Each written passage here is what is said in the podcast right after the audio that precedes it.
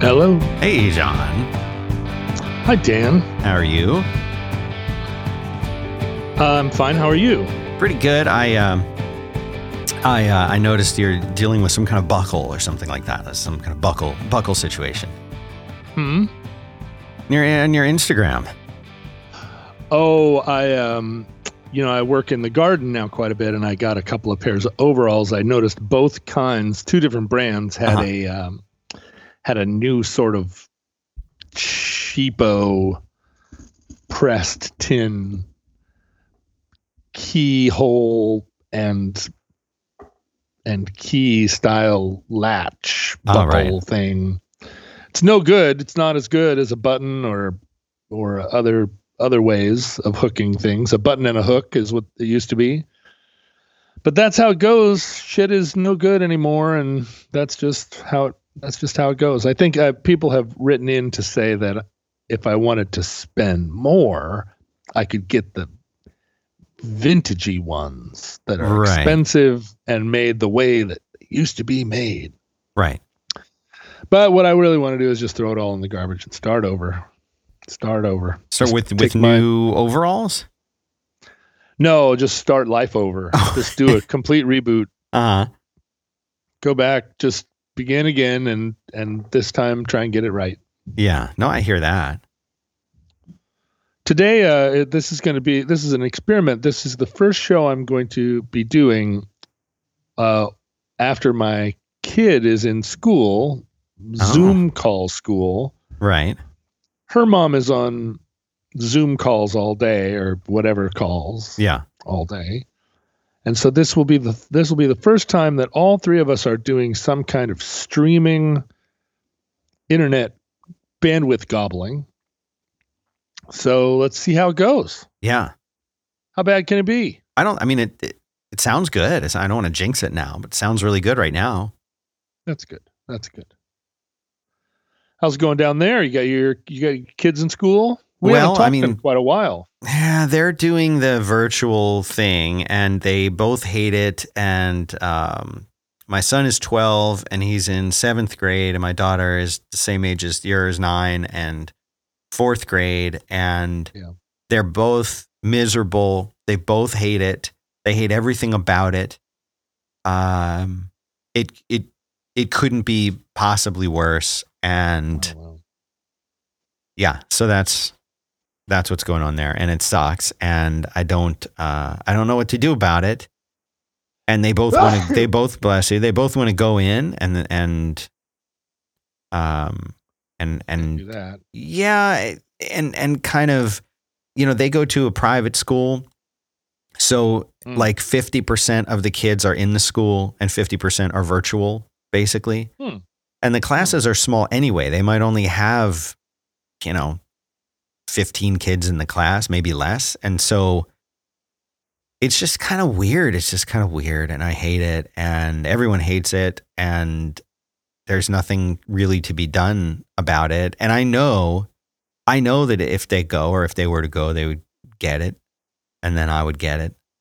And you know when i like you hear about these like long-term effects that people have from it and like if it was just going to be like the flu i'm like all right well we'll just send them and we if i get sick for a week and a half two weeks then fine. You hear about these people who like months later still have these cognitive issues and that's assuming that you get like a mild or medium case of it and you just don't know and there's so much unknown that all it does is create angst and anxiety and there's no end to it ever basically No, that's right. There's no end to it ever. It's all it's just 100% shit show from now on. from now on Yeah. Yep. Yep. Uh, but on the bright side, right um, I don't have to go to shows anymore. That's nice. yeah Yeah. I'm I I um I'm mad uh, when I look at the news now. I've never used to be mad. You know, I'd be frustrated. I'd be I'd be disgusted, bored. I would I mean, frustrated, disgusted, and bored are kind of the worst things I would experience. Right. And people that got mad about the news, I always felt like had were not managing their emotions very well. But now I'm getting I'm getting mad when I read the news and and having this sort of like cleanse it with fire feeling. I want to just cleanse it with fire. I want to go back, do have a just restart, do over. Yeah. Um, and that's a new feeling for me.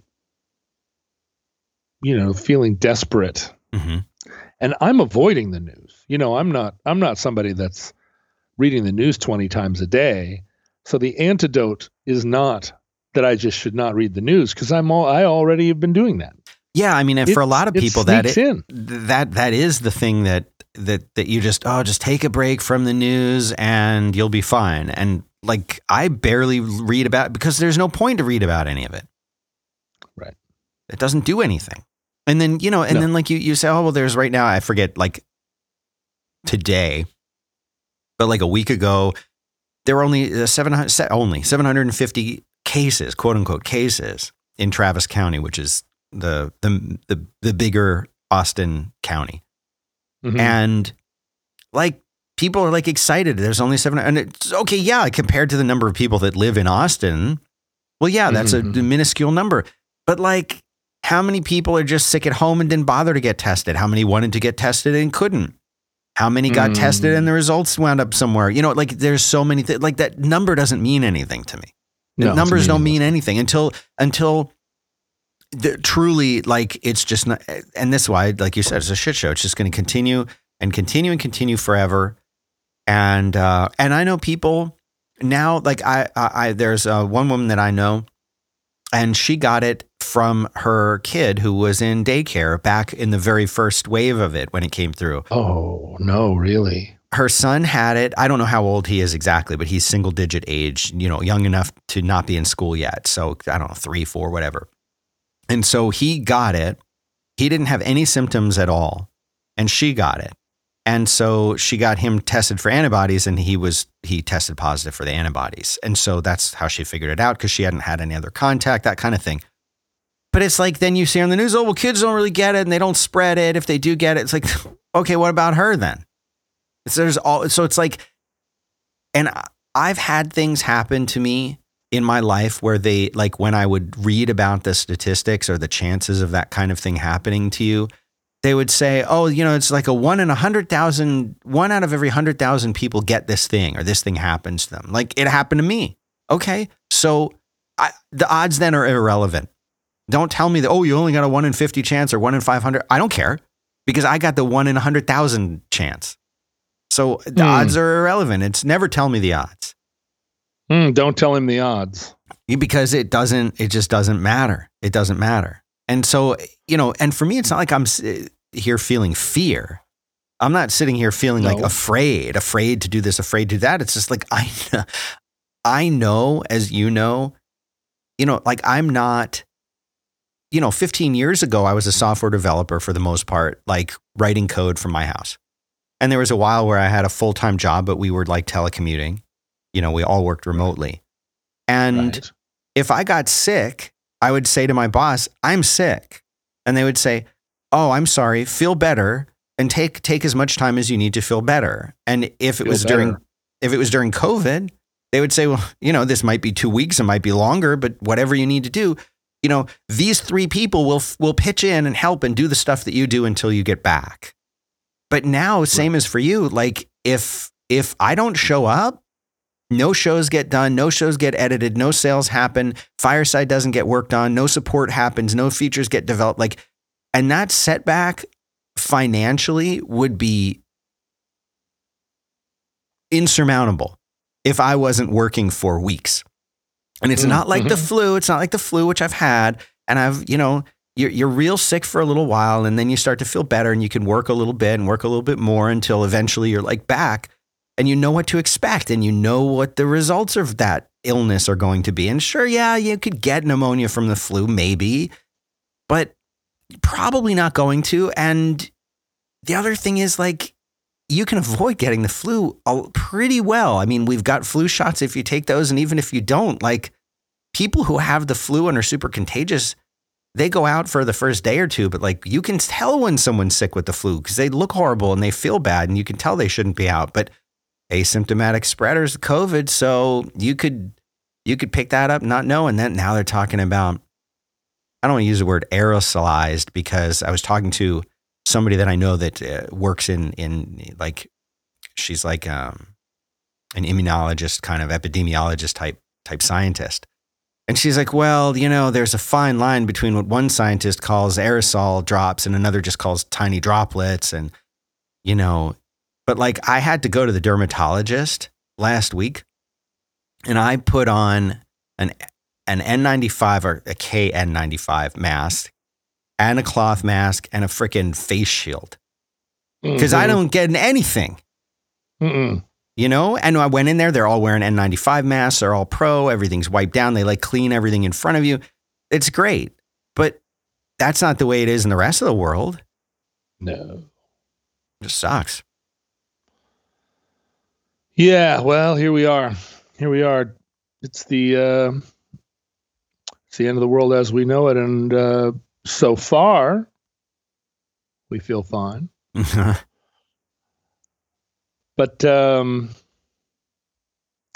but my kid is is um, she's on day two of this school, this remote school, and um, I almost didn't. I. I came within the snap of a finger in telling the school that I was going to homeschool her this quarter. really And the only thing that stopped me is the principal of the school wanted me to talk to him on a Zoom call. And I did. And it's a new principal. He's come from Texas, actually. Uh, so you know he can be trusted. of course And, um, you know, he talked to me for an hour. He was very, uh, he had a lot of kind of appealing humility mixed with confidence. He Mhm. had, he had kind of the, the feeling that you want from someone that is, that's dedicated themselves to a job like teaching, which is, which they're clearly not doing to get rich hmm and you know you want um back in the day you always hoped that teachers would all be teachers because they were idealists and they wanted to make a difference in the world and you really didn't want to get a teacher that either is a teacher because they thought it would be easy or a teacher that's been doing it too long and doesn't want to be doing it anymore but it's a it's a solid job and so they just keep doing it past their sell by date. And also from in my own world i didn't want a teacher that was too idealistic Mhm. because ugh. Mhm. people but you know this guy's he's my age. He's a li- you know he's a lifer and he believes in education and um and he's technology savvy. So all my questions about like you're going to be teaching to the mean and nobody wants that. I don't want you know i don't want her to be in a class where you're just shooting for the low middle. Hmm and he came back and he had all these solutions and technological uh, workarounds and plans, plans, plans, plans.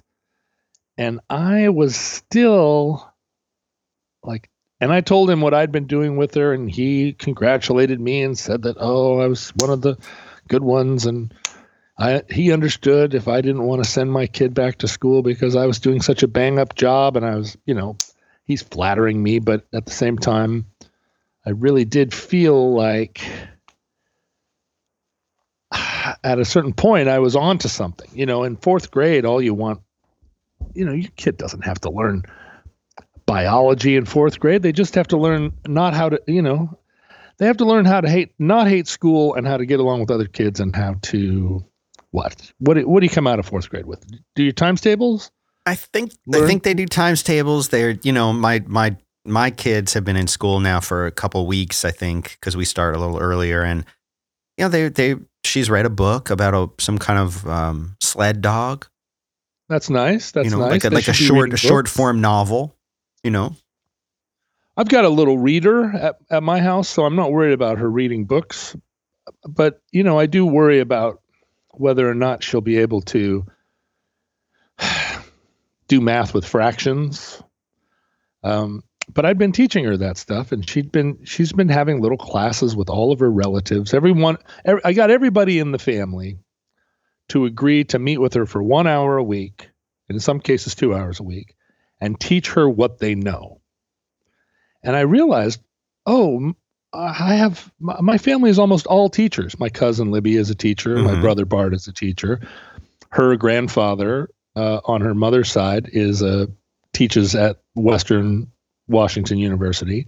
Her other grandfather and grandmother both teach at UC Santa Cruz. My mom studied as a teacher, although ne- I don't. I think she did student teaching in the 50s and then got into computers. But like everybody's a teacher. I, all of a sudden, I was like, whoa. you throw my sister in there for good measure, who's mm-hmm. a natural born um, pedagogue. And then me, and everybody was doing an hour a week with her and she and she didn't even notice it. She didn't even feel like it was school. It was just like oh i'm going to sit with nana and talk about talk about grammar. Right. And then granddad's on the phone you know granddad's on on the computer and we're going to do drawing. And it was like why do i need school? Why do i need to send her to stupid school but anyway i talked to this guy this principal and I was afraid uh, that I would like him, and I did like him. and well, he's from Texas. How could you not like someone from Texas, Texas, John? Yeah, that's right. He's from Texas. But the challenge I had here in the household, in the community, is that there's a there's a tendency to uh, want to obey the rules mm. In the community. Mm-hmm. Now, and I'm sort of an outlier in my own community in that I, I don't I don't need to obey the rules. That's not obeying the rules does not make me more comfortable. You know what I mean? Like I'm not against the rules, but if if if it comes down to like do what I think is right or follow the rules, like you know, the rules have to make a pretty convincing case for themselves. And that's why you would never describe me as lawful good. I'm a, I'm a different kind of good. I'm a, I always thought I was a chaotic good. Lately, someone said that they thought maybe I was neutral good, which I wasn't sure whether that was an insult. I think not. we've talked about this, and I think I said that that you were neutral good or chaotic good. I'm, who's that awesome yeah, uh, fellow that does the the wiki on everything that you've you've ever said and done? He would know. Yokin. Yeah, well, but I don't know. I don't know if he is a uh, if he's a Dungeons and Dragons. Well, no, but I, I he would know what I said you were back oh, years should. ago because I can't remember. But I would definitely put you in, in neutral good, which which basically means you do whatever is in your best interests, but it's always for the for the good. But it might just be the good of yourself. But it's no, no. I think that's inaccurate. good of all. I don't. I, I don't generally do things for the good of myself. I do things for the for the larger good even when it is a, even when it is against my own good but that does not mean that i follow the rules mm. okay so neutral um, good according to wikipedia um and that's a horrible horrible definition of neutral good and i'm not even going to read that one uh, here this is the one that i want to read here Neutral good character typically acts altruistically without regard for or against lawful precepts such as rules or tradition. A neutral good character has no problems with cooperating with lawful officials, but does not feel beholden to them. In the event that doing the right thing requires the bending or breaking of rules, they do not suffer the same inner conflict that a lawful good character would. Examples of this alignment include many celestials, some cloud giants, and most gnomes. mm-hmm. Cloud, cloud yeah. giant. I cloud giants. That's you. That's that's what we've been talking about. Is a cloud giant. Less likely to be a gnome. Now, how does that differ from a chaotic good person? A chaotic good character does what is necessary to bring about change for the better, disdains bureaucratic organizations that get in the way of social improvement, and places a high value on personal freedom. Not see, I think I was thinking of chaotic good. Not for mm-hmm. only for oneself, but for others as well. Chaotic good characters usually intend to do the right thing, but their methods are generally disorganized and often out of sync with the rest of society. Examples of this alignment include copper dragons, many elves, and unicorns. Hmm. And uh, well, I'm. I think I- you're you know, more neutral good. It seems like I oscillate between the two. Yeah, I mean there there are times you could describe me as chaotic good, but mostly probably neutral good. Okay, I think for me, Anyway, I, I Oh, yeah, just I just want to throw in here. Um, you're lawful neutral. I think I am lawful neutral. I'll read that one and maybe you can help me figure this out. A lawful neutral character typically believes strongly in lawful concepts such as honor, order, rules, and tradition, but often follows a personal code in addition to or even in preference to one set down by a benevolent authority. Examples of this alignment include a soldier who always follows orders now, a judge or enforcer who adheres mercilessly to the letter of the law, a disciplined monk, and some wizards. And reading that description of it, I don't know. I mean, I do value the traditions of stuff. And I, I mean, think only- I am good. I think I have a, a goodness in there. Yeah, I don't I don't think that you you're I don't think that you're evil, but I wouldn't say that you were pursuing a higher good. You're pursuing an expedient good hmm and you're lawful, but lawful good i- implies A lawful good character Uh, typically acts with compassion, always with honor and a sense of duty. However, lawful good Right. characters will often regret taking any action they fear would violate their code, even if they recognize such action as being good. Such characters include gold dragons, righteous knights, paladins, and most dwarves. Yeah, I think I think I think lawful neutral. I think that they, you know, when they said when they compared you to like a soldier following rules. Yeah, and, I don't and, connect uh, to that. Judge Dredd. That's not you, but No. um, but but I do feel like, yeah, that's. I'm just going to throw lawful neutral down, and I and if somebody's got a better idea, they can they can send a letter. Yeah, I, I wouldn't mind hearing a letter about that one. But for for me, I'm surrounded by a lot of lawful good people, uh, because that's you know that's who you end up being surrounded by. Hopefully, you know I'm I I do know a couple of lawful evil people. Do you? Um, yeah, I don't know any. Should we read the description for, for lawful evil? Well, go ahead and read the description for lawful evil. Well, let's I think we've discredited this source, but but let's hear it. I think we have completely discredited the source at this But, stage. but let's hear it. Let's hear what they say. A lawful evil character sees a well ordered system as being easier to exploit than to necessarily follow. Examples of this alignment include tyrants, devils, corrupt officials, undiscriminating mercenary types who have a strict code of conduct, blue dragons, and hobgoblins. Hobgoblin. Yeah. See? Let me, I'm, you know what I'm going to do while you talk is I'm going to see if I can find like a more official website than Wikipedia on this. Cause this is, you know, as you know, Wikipedia is always correct and perfect, but Sure. this is. This Yeah. has been updated recently by some furries. yeah. and maybe doesn't uh, doesn't doesn't convey the true nature of No. 1979 Gary Gygax E. Gary uh, Gygax. original original Dungeons and Dragons module alignments that uh, you know that I've uh, that I grew up with, but Yeah. but um, so I felt pressured by the desire, the like kind of overwhelming desire to comply with the system hmm and I would I had I had everybody in the family on board. We were just going to do this. We were not going to go back to school. And then when the principal revealed himself to be a reasonable and thoughtful, caring educator, I suddenly had to I was in a position where I had to um I was no longer rescuing us from a fate worse than death, which was that our child would be on her on the computer for four hours a day. I was um, I was now going against uh, like a world where everybody was trying to do their best, and I was gonna I was gonna be the enemy of of science. And so I said, you know, there's nothing that there's what's the worst that can happen? But I went to all the family and I said, I want you to switch your times from mornings to afternoons.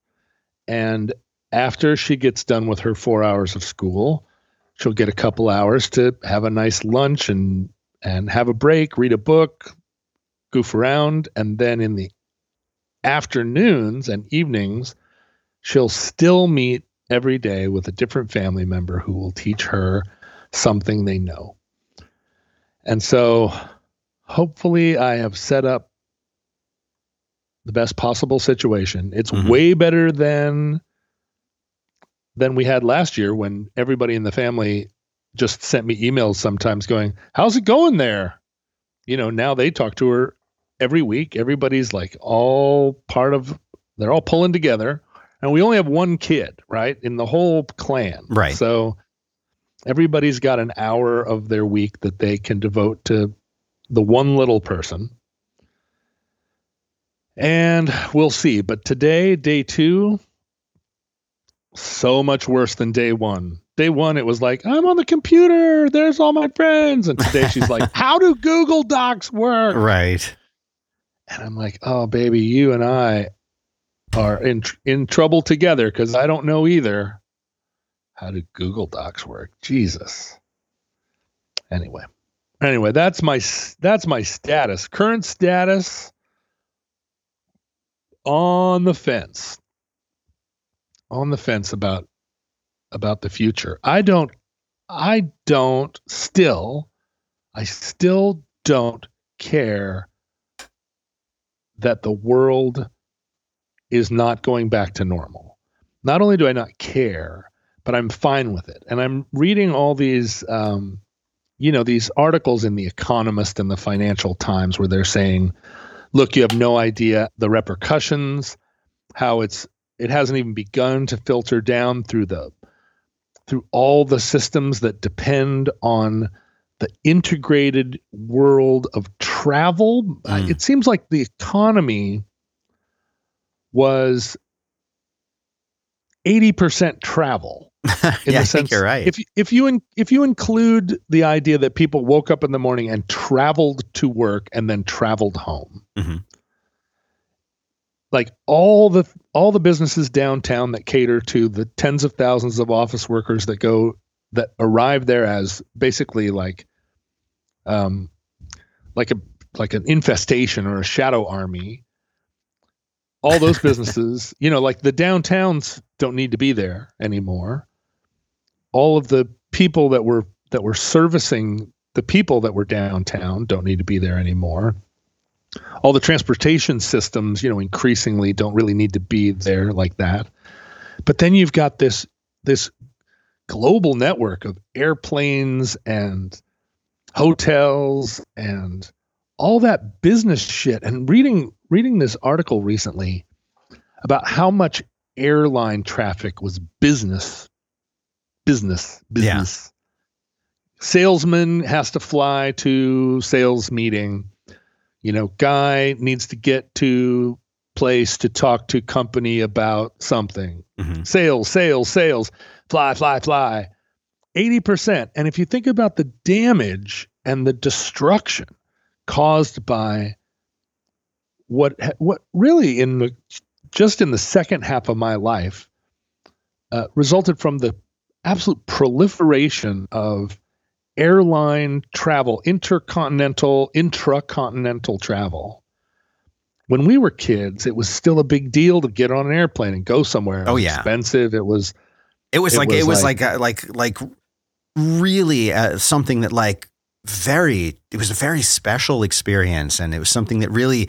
You didn't have to be wealthy to do it, but it kind of felt like that. Like it's it was yeah, an extraordinary thing. Yeah and and all the stuff that went along with airplane travel, like the hotels and the just the experience of walking through a terminal, there were just little little signs and and signals that this was special, and you know people people were wearing uniforms, and there was a kind of white glove service to things, and then it became um, it became just like another way of taking the bus, and airplane terminals are developed at their best that kind of fake glitzy lux at their worst, they're just they're just like the bottom floor of the of the Port Authority bus terminal in New York. Mm. But I live close to an airport, and the difference between two weeks before coronavirus, when it when the whole neighborhood just was undergirded with a with a with a rumble. There was just a constant as planes took off and landed all day, every day. And then two weeks into coronavirus, when you you know you, you could hear insects and there there hadn't been a plane in weeks. right. Someone told me yesterday 90, 98% of air travel is uh, is gone now. Yeah, right. And all of the stuff that goes with that. Yeah. Right. All of the crazy stuff that attends the the idea that you need to go there to do your your work. You know, the the white collar idea that well, we could have this conversation over the phone, but why don't I just fly out there and we'll spend, you know, get a hotel, we'll spend 3 days, you know, standing over a table looking at the same document and, you know, and I'll get to I'll get to wine and dine you a little bit and then we'll decide how many metric feet of of flexible hose you're going to buy for this project from my company, Amalgamated Flexible Hose. And just just just thinking about how unnecessary it is, how much a product of its time and how much that had grown to be normal and feels normal and feels like something's being lost. And all these hand-wringing articles in the in the economics trades about how we're on the way to a you know to a collapse of civilization you just feel like wow if the airlines fail mm-hmm. who cares really you know like i'm gonna miss being able to fly to la for $100 yeah right um, if the airline if if six out of ten airlines fail, maybe I will only be able, uh, maybe I'll have to pay $300 to fly to LA. Um, and maybe I'll have to pay a thousand dollars. Mhm. I don't know, Mm-hmm. But it will be a thousand dollars of different money in a different time and a different, a different economy. You know, it's not. It will make flying to LA something that I don't just jump on a plane to do because a friend of mine is having a a dinner party Right. and that that felt so modern and it felt so like the future i i'm you know i'm a big shot now i'm a middle-aged guy i've got i've got friends all over i'm going to fly down to la for a dinner party how you like me now Hmm. but is that the future is that the future like Well, does that you know, feel and that's the interesting thing is you're comparing it with the past. You're comparing it to our childhood. That would be absolutely un- an unthinkable thing for someone to have done when we were kids. That would absolutely, well unless, you, were, phil collins right, unless you were Unless like incredibly wealthy or a, a rock star or someone like that. The idea of just saying, "Oh, you know, my friend invited me out, so yeah, I'm going to head out Friday after work. I'll be back by Monday." Like that's normal or was normal nowadays, but when we were kids, like flying was like, you know, and, and as a kid, you're going to get the little metal wing pin. You might, if you're lucky, the ah, pilot might come and hand you one of the airplanes. deck of playing cards you get p- a pen with the airline's name on it I remember there were a few the- times the- when I when I flew alone, and I mean, I I was probably seven, eight years old. They treated me so well. Everyone like knew I we we have a a boy flying on his own, and it was like the uh, flight attendants, which we used to call stewardesses, would come by and and check and like give you a little thing. The pilot might come out, and I mean, like now it's again some kid over there. Just don't make noise. but i wonder if the future what we, what we, you can never know about the future is what it is all you can do is what exactly what you're saying compare it to what we what we thought it was going to be in our own past and that's the whole problem with our generation is we have this where's the flying cars problem. yeah. right? Uh, because we grew up in a in a time when science fiction was, you know, an unprecedented amount of popular science fiction in in our culture, and so we're just like, well, yeah, of course, we've already we've already been across a thousand galaxies. Why are we still having such a problem? Well, we haven't been across any galaxies, really. Right, right, right. But maybe the future, and this is that classic R. Crumb drawing of, um, you know, it's a multi-panel drawing he did of uh, just kind of a single shot on a forest, and then it, and over hundreds of years, it the trees get chopped down, it becomes a pasture, then a farm, then then a road goes in, then a then the railroads, you know, and it's this, um, it's this kind of, and and it, it's R. Crumb, so it's beautiful. hmm Um, what is that strip called? Um, it's uh, let's see, here it is here. I think I might have found the one uh, that you're thinking of. Yeah. What is it called? Depicting time. A short history of America. A short history of America. That's what it is. Just found and it. And it's this. It's a wonderful. Um, it's a wonderful kind of just like sardonic strip. It's got one, two, three, four, five, six, seven, eight, nine.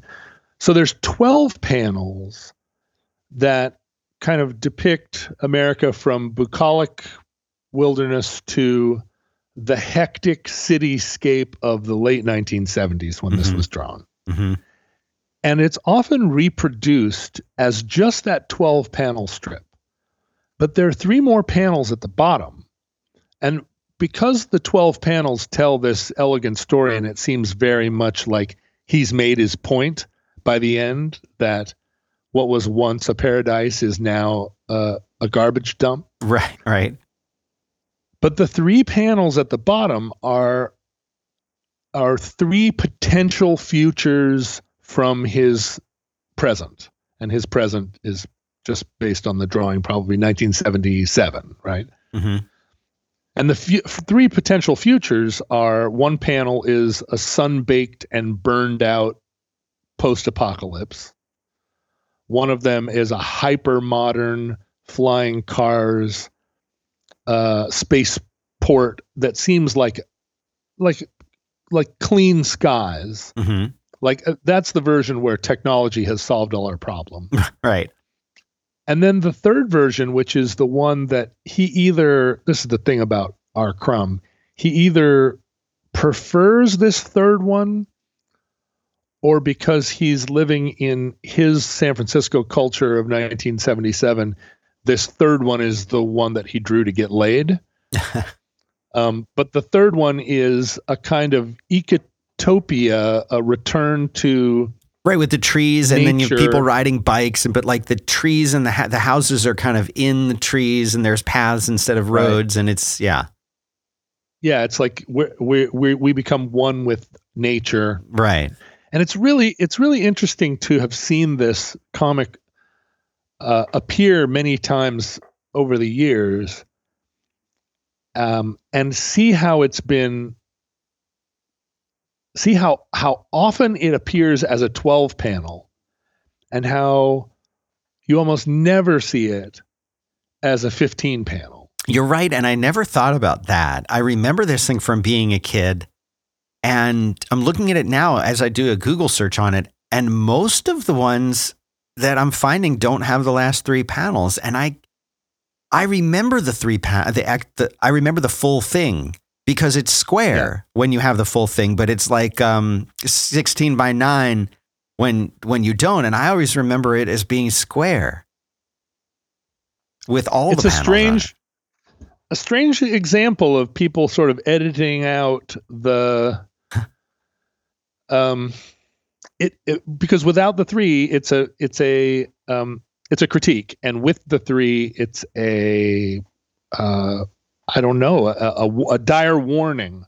Or yeah. perhaps a um it's either a dire warning or a glimpse of of of futuretron hmm but we're living in a time when it seems to me very possible that the future actually is not that I fly across the country when my friends have a cocktail party, but the future is that we don't fly that much. hmm That we that we retract some of this the, this most aggressive and ultimately like driven entirely by a by a culture of sales. Um, this this idea that people aren't flying across the country to go to cocktail parties; they're flying across the country to sell articulated hose, and they could be selling articulated hose by a, by a, a thousand different methods, and primarily, you know, the people that need articulated hose uh, presumably are going to find the best articulated hose for their project. You know, they don't need a guy coming into their office and trying to sweeten the deal with a bunch of sales bullshit hmm and steak dinners. And that is what drives a lot of the American economy is like, well, I've got the budget to buy articulated hose. The best company is clearly this one, but they didn't send a sales rep out. This company that's kind of, you know, their hose isn't as good and they're kind of shady, but they send this guy out. He's a real nice guy. He takes me out drinking. So I'm going to, since I'm in charge of the budget, like I'm going to, I'm going to buy this guy's kind of sh- shoddy hose. Nobody's going to notice anyway, because by the time the hose fails, I'm, I'll have moved on out of this job. You know, it's just that kind of, that kind of business, bad business. Yeah. And I feel like having sat on a on a thousand airplanes next to these guys with the you know with their brown socks and their spreadsheet open on their computer. These are the guys that that are still talking on their phones after the doors have shut Uh, and the, yeah. and the flight attendant is like, "Okay, now everybody turn your devices off." And they're like, "Anyway, so what I was saying to the guy was, well, you know, all these people, the, the the entire front of the airplane, and worse, and more. Maybe it does all go away. Maybe the, you know, maybe the Howard Johnsons on every corner goes away. Maybe, maybe the future is like the third panel, the third of the missing panels of R. Crumb's short history of America, the 15th panel. Um, because we dreamt, we, we all kind of felt like we dodged a bullet by ending the possibility of nuclear war just by, I guess, pretending that the nukes don't exist anymore. Like the last 20 years has been characterized by everybody just sort of going, well, I'm sure the nukes are in good hands. hmm Yeah, they're We- fine. They're being guarded. We keep them carefully. around in case, in case something. I Right. don't know what. In case what. We keep them around though. You know, you got to keep the lights on in those places. You don't want them to, you know, you don't want them to get lost. So we missed the sun-baked apocalypse, except apocalypse. Except, of course, now it's happening anyway. California is burning to the ground, and Yeah. everywhere else is too. We keep thinking that we're on the cusp of the of the 14th panel, the Elon Musk future. Right, with the shiny spaceship that flies straight to Mars. Yeah, and the shiny trains that that whisk us from San Francisco to LA and the shiny electric cars and glossy laptops that let us read poets from all around the world in real-time translation. But of course that's that has produced this cultural garbage barge we're on now hmm you know, in a way, the technology has done amazing things. There are amazing things all around us that I can point to and go like, wow, that's cool. If you had that and built a society around it, or if that thing, if you could slot that thing into a well-built society, that would be a great little tool. hmm There's nothing wrong with Tesla cars. They they have nothing to do with their their their kooky guy. You know, it's a nice little invention. It's too bad that I didn't buy one three years ago before Elon Musk revealed himself to be such a twat. And now I'm like, oh, I used to talk about Elon Musk all the time. Like, oh, he's this funny guy. Now it's just like, no, he's a twat. It's sad. But maybe it's maybe it's version three, and version three, the 15th panel always felt a little bit to me like the result of an apocalypse. And I think it did to to Crumb too. I think that although I suspect he drew it because he he was always trying to suck up to the counterculture because the counterculture didn't know, you know, because he did because he hated the counterculture, but it was also his universe, and that was where he was gonna. If he was gonna get laid, it was gonna be there. Mm-hmm. but there's something about it, the way the trees have grown up, the fact that it's that that civilization looks like a rainbow gathering. Mm-hmm. Um, it just suggests that the world came to an end and then Mhm. got rebuilt, rebuilt in a different, you know, uh, in the image of something else. And w- w- but not not primitivism. You imagine in the place like that that they have they have the um, they have the modern technology that they need, but probably excuse me probably are not carrying around pocket computers, mm-hmm. or if they are, no one ever predicted. R. Crumb in '77 could not have predicted that our pocket computers would be such a pain in the ass. But you know, one one of the things that I've said, and I've talked about this, you know, on on my more like tech focused shows. But I, I often say, and I say this, you know, in in my mind a lot. Nobody wants a phone or an iPhone. Nobody wants that. Nobody wants a computer. These are tools. You don't see people walking around saying, "Man, I, I really, really, really want that hammer." No, they have a reason that they need to use the hammer. They're not just idealizing a hammer. They're not walking around thinking, I got to get that new one. My old one, ugh, the handle, ugh, I need that new one. Way that thing pulls nails out is going to save me time. you know, you, you, you, you say, I need, you know, I need a hammer because I'm doing a thing that involves a hammer. And the Mhm. iPhones, iPhones are really the f- one of the first tools that we've had, or one of, the, and I mean, it, it is a tool. A computer is a tool. A phone is a tool. They're the first ones that we've ever really had that we integrate into every aspect of our lives. What other item? And may, I'm not saying there isn't one. I'm asking, what other item is there that you you you have with you all the time? And that you use when you don't need it. You might be thinking, well, I have my wallet with me all the time. Right. But you don't take your wallet out and hold it while you're walking, while you're crossing the street holding your kid's hand. You don't hold your wallet and look at it. Someone says, No. oh, that'll be 10 bucks. You pull the wallet out. Or, oh, I need to see your ID. You pull the wallet out. Or, oh, do you have any business cards? Here, here's my wallet. Let me get one. You don't hold it. You don't do anything with it. And of course, you're saying, oh, yeah, but you can't do much with a wallet besides hold stuff. And you can do tons of stuff with your phone. But I shouldn't be playing, you know, mahjong on my phone when I sh- when my kid's talking to me. So I don't. But the, it wouldn't be weird to do that. Most people are doing that. Most people are multitasking. And that's why I say nobody wants a phone. We want the things that a phone does for us. The phone can tell me whether I should turn right or left at this light. The phone tells me if, you know, someone that I care about needs something.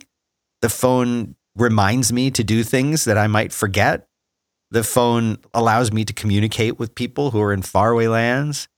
Uh, I can look things up. I can look up what neutral good means. And yes. you know, all of these are are things that I can do, and I can do them all with just one thing. Since when could you do all of this with one thing? If I wanted to talk to you and we weren't in person, you know, 20 years ago, I would go to a tool called a telephone that would be sitting on the on, on a little special table or mounted on the wall of my house. And if I was very lucky, I had a cordless version of that that I could use to talk to you. If not, I might have a very, very long wire connecting the handset to that piece of the equipment on the wall. But that was the only reason I would be on a phone is I need to go and tell John this thing, or he needs to tell me something, or I haven't talked to grandma in a long time. You know, and, and if I wanted to send a message to someone, well, I had a system for that too. I had envelopes, stamps, paper, and a pencil.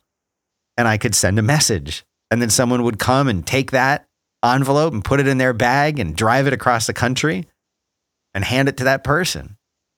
And, you know, like, but they were all separate. All of those things were separate. The phone lets us do all of this at the same time. But the reality is, is that we, we've, some, something happened so that we started to idealize the technology itself for the sake of its own thing. And so we no longer, and that's why I say we don't want to use a phone.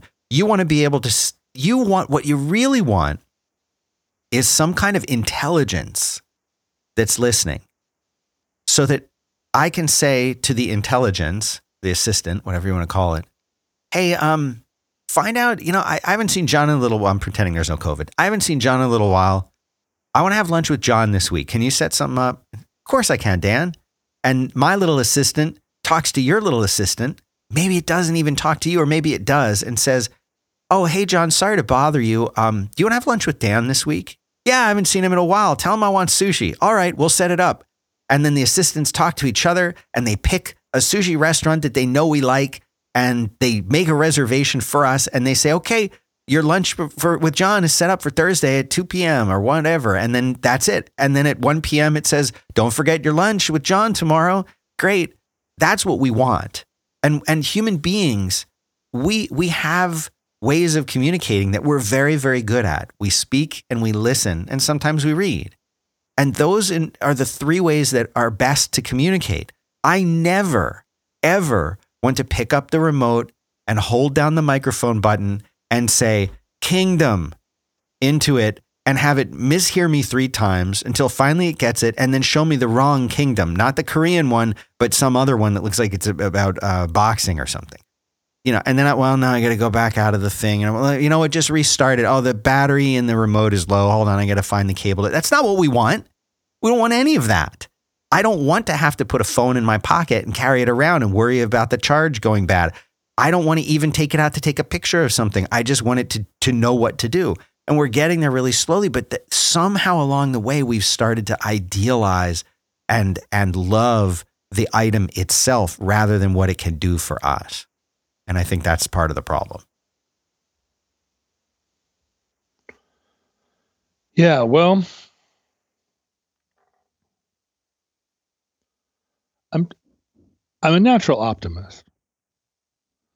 And in situations like this, like we're in right now, the number of paths to some terrible outcome, the number of paths that direct us to uh, like a, a fascist autocracy or an environmental catastrophe or um, a world in which we're at war internally for decades,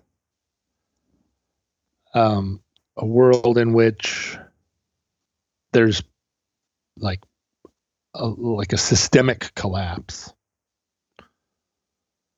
All those paths don't really um, don't really interest me because they're all pretty literal and they're all pretty um that it's they're they're all just like a walk down to a place where where I can sort of intellectually and emotionally wallow. Mm-hmm.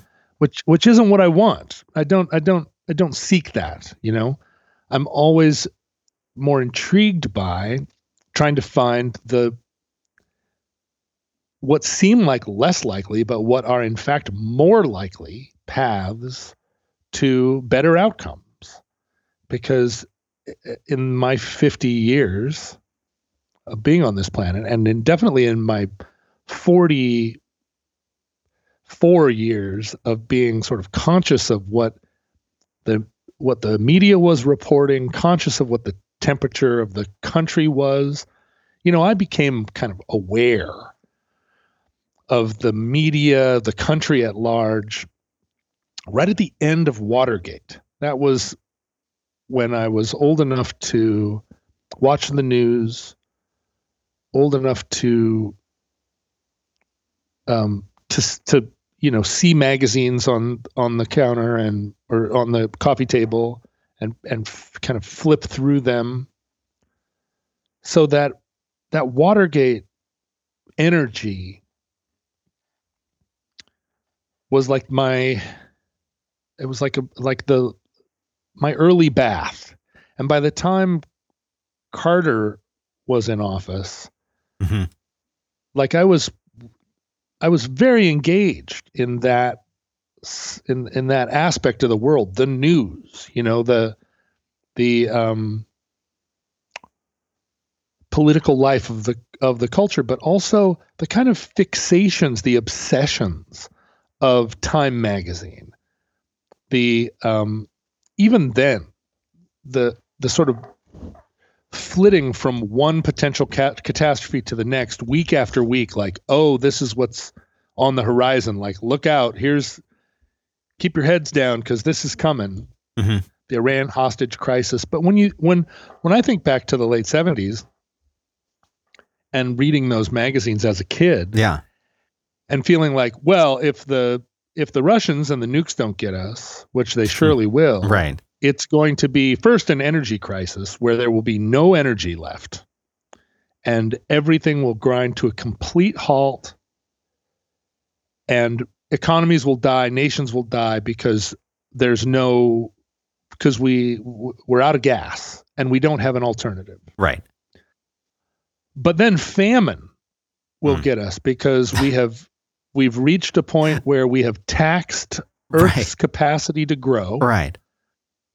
and already you know tens of millions of people are dying every year in africa from these sweeping famines but that's just the beginning famine is going to sweep the world if that and and famine is a byproduct of overpopulation we Mhm. have reached we have reached peak population the earth cannot handle people it cannot handle any more people and yet birth rates are skyrocketing and so we're going to choke ourselves to death and if that doesn't do it, probably before that, the hole in the ozone layer. We're going to the ozone is shrinking um and by the time by 1985 there isn't going to be an ozone layer and we're all going to have to walk around with metal shields. We're going to have to live in in bunkers because the sun's uh UV rays will be scorching the earth and then there won't be any food. And then there'll just be it'll be worse than nuclear apocalypse because once we burn off the ozone there's no bringing it back. And so on and so on. You know like the 1970s and 1980s which were my peak years of consuming weekly news media. Okay.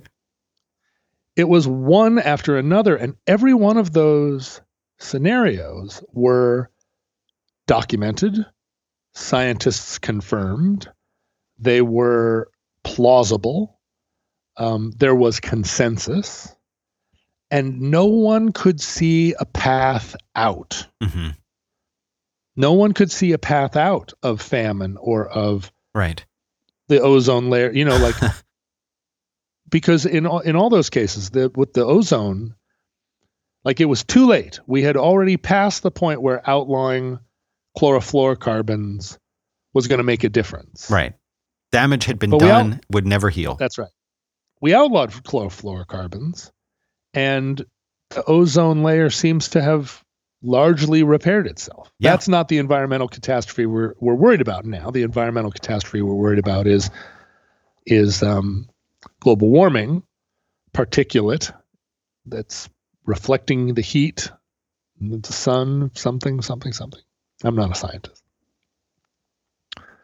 Famine somehow innovations in agriculture and better land use policies um, and you know and and the end of the regimes in ethiopia and other places like famine isn't something that we talk about anymore Right. famine is no longer a thing that we that not only that we fear but that I mean, the 80s are somewhat defined by Hands Across America. we yes, are the world. absolutely, absolutely. And the ads with um, what's her name from uh, Archie Bunker, um, the the daughter, blonde hair, Yeah, Suzanne Somers. Suzanne. No, not Suzanne Somers. Um, Suzanne Somers is Three's Company. oh, Ah, all in the the family casts. Thank you, device tool that I idolize. It was Sally Struthers. Sally Struthers. Yes, yes. I got there. and I got she would there. she would do she would do the the thing with Ethiopia where she'd show the so thin the little thin child who couldn't She even eat looked and she was about to burst into tears. yeah but anyway, all of that just, I think, in me at least, save the Ethiopian children campaign. That's right. It it it reinforced what I uh, what I think was already like a, a a nature that I had, which was there's a solution. It's not where you expect it. If you're banging your head against a wall somewhere, the solution is probably not to bang your head on that wall again, but to turn and look a different direction often the people that are charged with finding the solution are not the ones that find it. Those people are entrenched. Those people are myopic. And the solution often comes from a place where they weren't even working on a solution to your problem. They were trying something else. And then it turned out that they resolved, you know, that that they created a new a new world, right? And so right now, in this current moment, it feels like the only the only the only way I want to spend my time is not wallowing in All right. the the kind of future fucking of imagining what six months from now is going to be the state of affairs. And I say all that with the with a um, like a concomitant amount of despair at feeling like things have never been in my lifetime as bad as they are. I've never seen I've never seen the condition there have always been people who were ignorant and proud.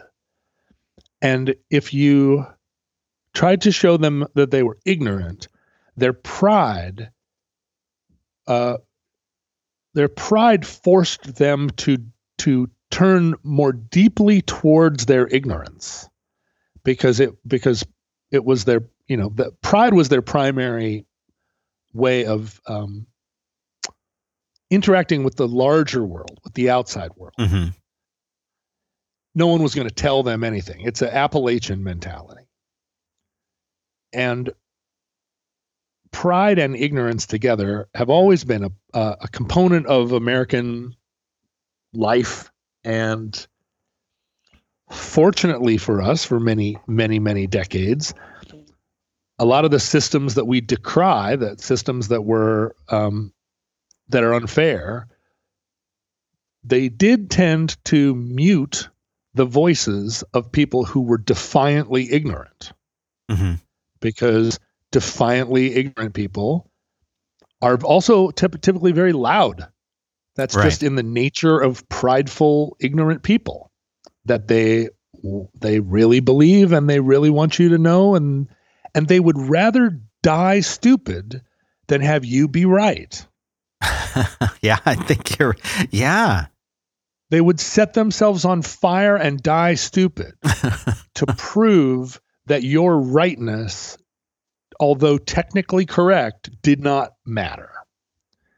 And those voices have been muted by by systems, by Mhm. forces, Mhm. by the mainstream, by a by the cultural elite, by a preference for science and facts. And all of these things we've spent decades now kind of gleefully and smugly dismantling because as intellectuals, we want to extend the rights and extend the culture to include to be to be as inclusive as possible and also to make you know to provide access to the widest variety of people and voices possible. But the unintended side effect is that the defiantly ignorant um, saw an opening and claimed that space and now they are the loudest voices and the thing is if you know the founders knew it right? Like the whole concept of the electoral college that we all decry, that seems like anti democratic and so unfair, was precisely implemented to keep Appalachian ding dongs from running the government by by sheer strength of of prideful ignorance. Mm. Well, now we're in a world where the electoral college does not represent um, some moneyed elite that went to the University of Virginia that are trying to keep the people from Kentucky from taking over the Congress. Like now, the everything's everything's fucking back backwards. It's we're living in a total shit show. But the one thing that has happened is the defiantly ignorant are are ascendant, and there's no putting them back in the bottle. And the pro- and on the left, there's no interest or um, or consensus that there's any truth or science or government either. Like the left, which at least should be the smarts, can't even for a second agree on on what font to use on the fucking leaflet. And so there's no appeal. You know, you've got you've got the defiantly ignorant at least are all united in their in their shared dumbness. The smarts can't get their shit together.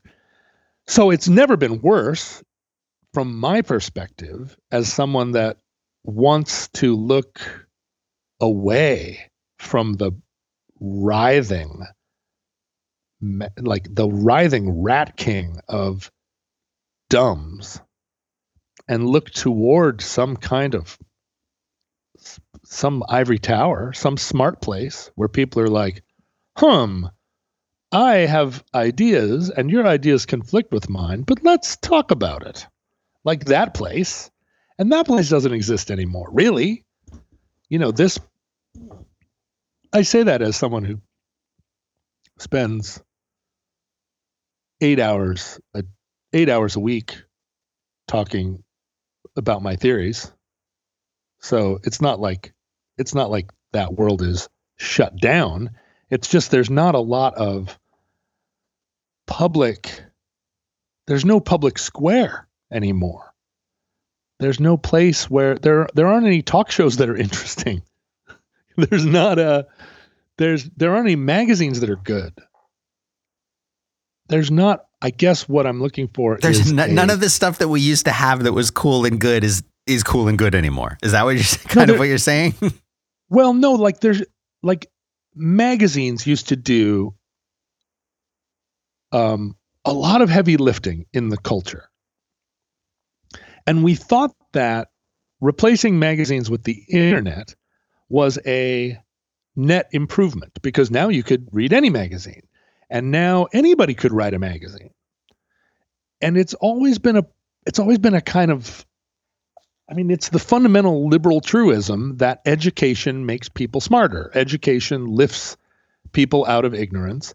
And if and the more education you get, the more liberal you're going to be because education and leaving ignorance behind leads you toward liberal ideals because liberalism is focused on the future, not on the past. But we didn't know that not everybody should publish a magazine. Right. You know, the fact that anybody can write a magazine length article does not mean that those are all good and that it's impossible to distinguish them. You know, just having thumbs up or thumbs down on Medium isn't sufficient for the good to rise to the top because defiantly dumb people are just as capable of clicking thumbs up on a thing and thumbs down on a different thing. right. There is no if you lose the if you lose editors, if you lose that middle world of people that say this is a good album, right, this, and this is not isn't. a good album, right? This is a good book, and this is not a good book. And in particular, if you're if you take those smart editors and you say, okay, well, there's good books and there's not good books, but be careful that the books that you think are not good aren't it isn't just a case where you don't understand that book because you didn't grow up in that culture. And also while you're at it, you know, the difference between good books and not good books, you need to mitigate that. You know, there there needs to be um I mean, you know, an argument to the mean. Gradually, even the smart editors are, you know, they're defanged. They're just like, well, I can't really I can't do what I used to do, which would be a cultural gatekeeper. Mm-hmm, mm-hmm. And what we've done is democratize that. Now everybody's a cultural gatekeeper. And everybody's got a playlist and everybody's got a um, everybody's got a list of things that they've thumbs up and thumbs down.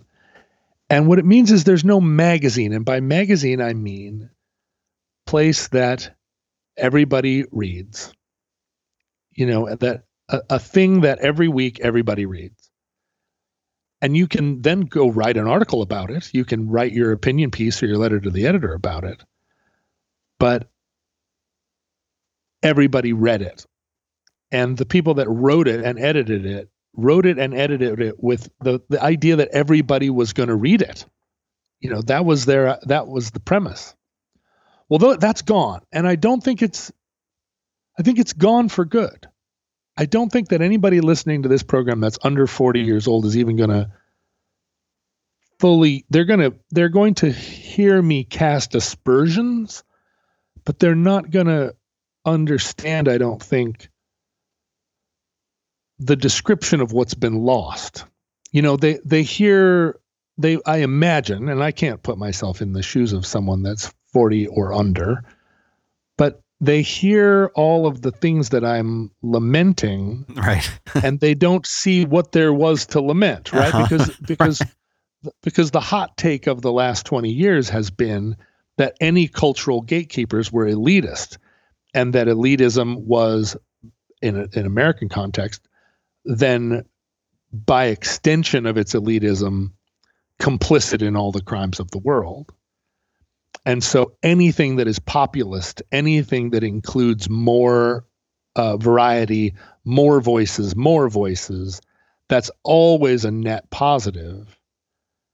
Um, anything trending toward pure democracy, away from representative democracy, is a net good. And this is kind of the this is the this has always been the tenet of the far left, right? That direct democracy is is the end goal. But of course, direct democracy is all of that presumes that the more people that are active and engaged and educated will vote conscientiously. And the problem with direct democracy, as any Democrat or any any person that's ever worked in electoral politics or in politics at all will tell you, is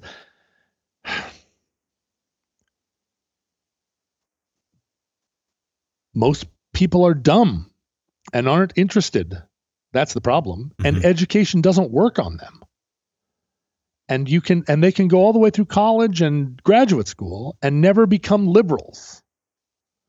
They can go all the way through cra- uh, graduate school and still believe that the earth was created in 7 days or still believe that the problem with the uh, federal government budgets is uh, that there are too many freeloading welfare queens or they can still you know they can just they hold on to their fixed ideas and and that and all education does is give them more vocabulary to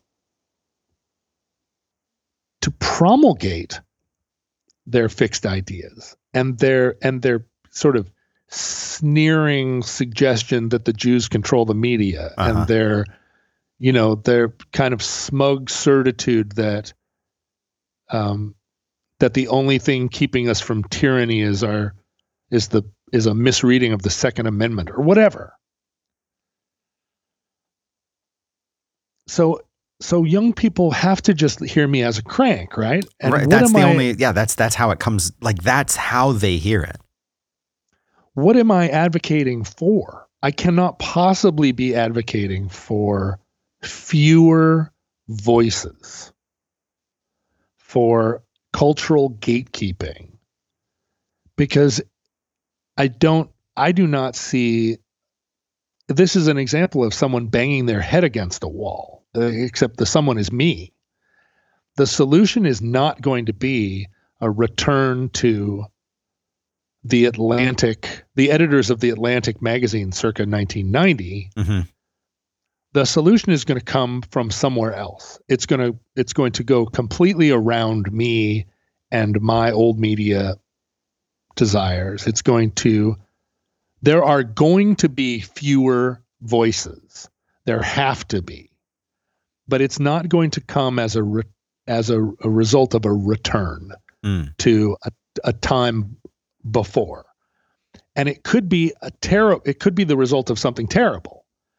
But and and I think a lot of people are worried that there will be fewer voices because of totalitarianism. Hmm. I'm not worried about that. I'm actually excited about a time when there are fewer fucking voices. and that may and that may work against the fact that we that I have four podcasts Right? right. because I'm living in a time when the fact that everybody has a voice means there's a venue for me. And I and and and I think I arrogantly believe that there always was going to be a venue for me because I'm I because I have a voice that there would that there would be an audience for even in a world of fewer voices. Now maybe that is not true. Maybe and I think there's you could make a good case that I did not that my voice is not so good that it would survive a purge. Uh, a purge of voices that, you know, that my self interest hopes is just the bottom 35% of the voices. But if it, if the purge goes all the way up to the bottom 45% of voices, it may catch me and, ta- and take me out. Mhm. I don't know. I don't know if I'm over the 50 the over the 50% line. But I mean if you think about the what they talk about the numbers, the listenership of podcasts, like our podcast is in the top 5% Mhm. of of Yeah, listeners. for sure. Yeah. You know, the uh, all all of the ones that we do because 95% of podcasts have 400 listeners hmm still whatever it is that reduces the chatter whatever it is that returns us to or and again i use the the word return because it's the only way i can think but whatever it is that delivers us unto a world where expertise once again holds sway over people's imaginations where professionals matter hmm um, it's probably not going to be a world that that I recognize or or that resembles a world that's been, that has come before. hmm Um, but I have to be excited about it. I have to think that way because because if, if you're not an optimist like why bother thinking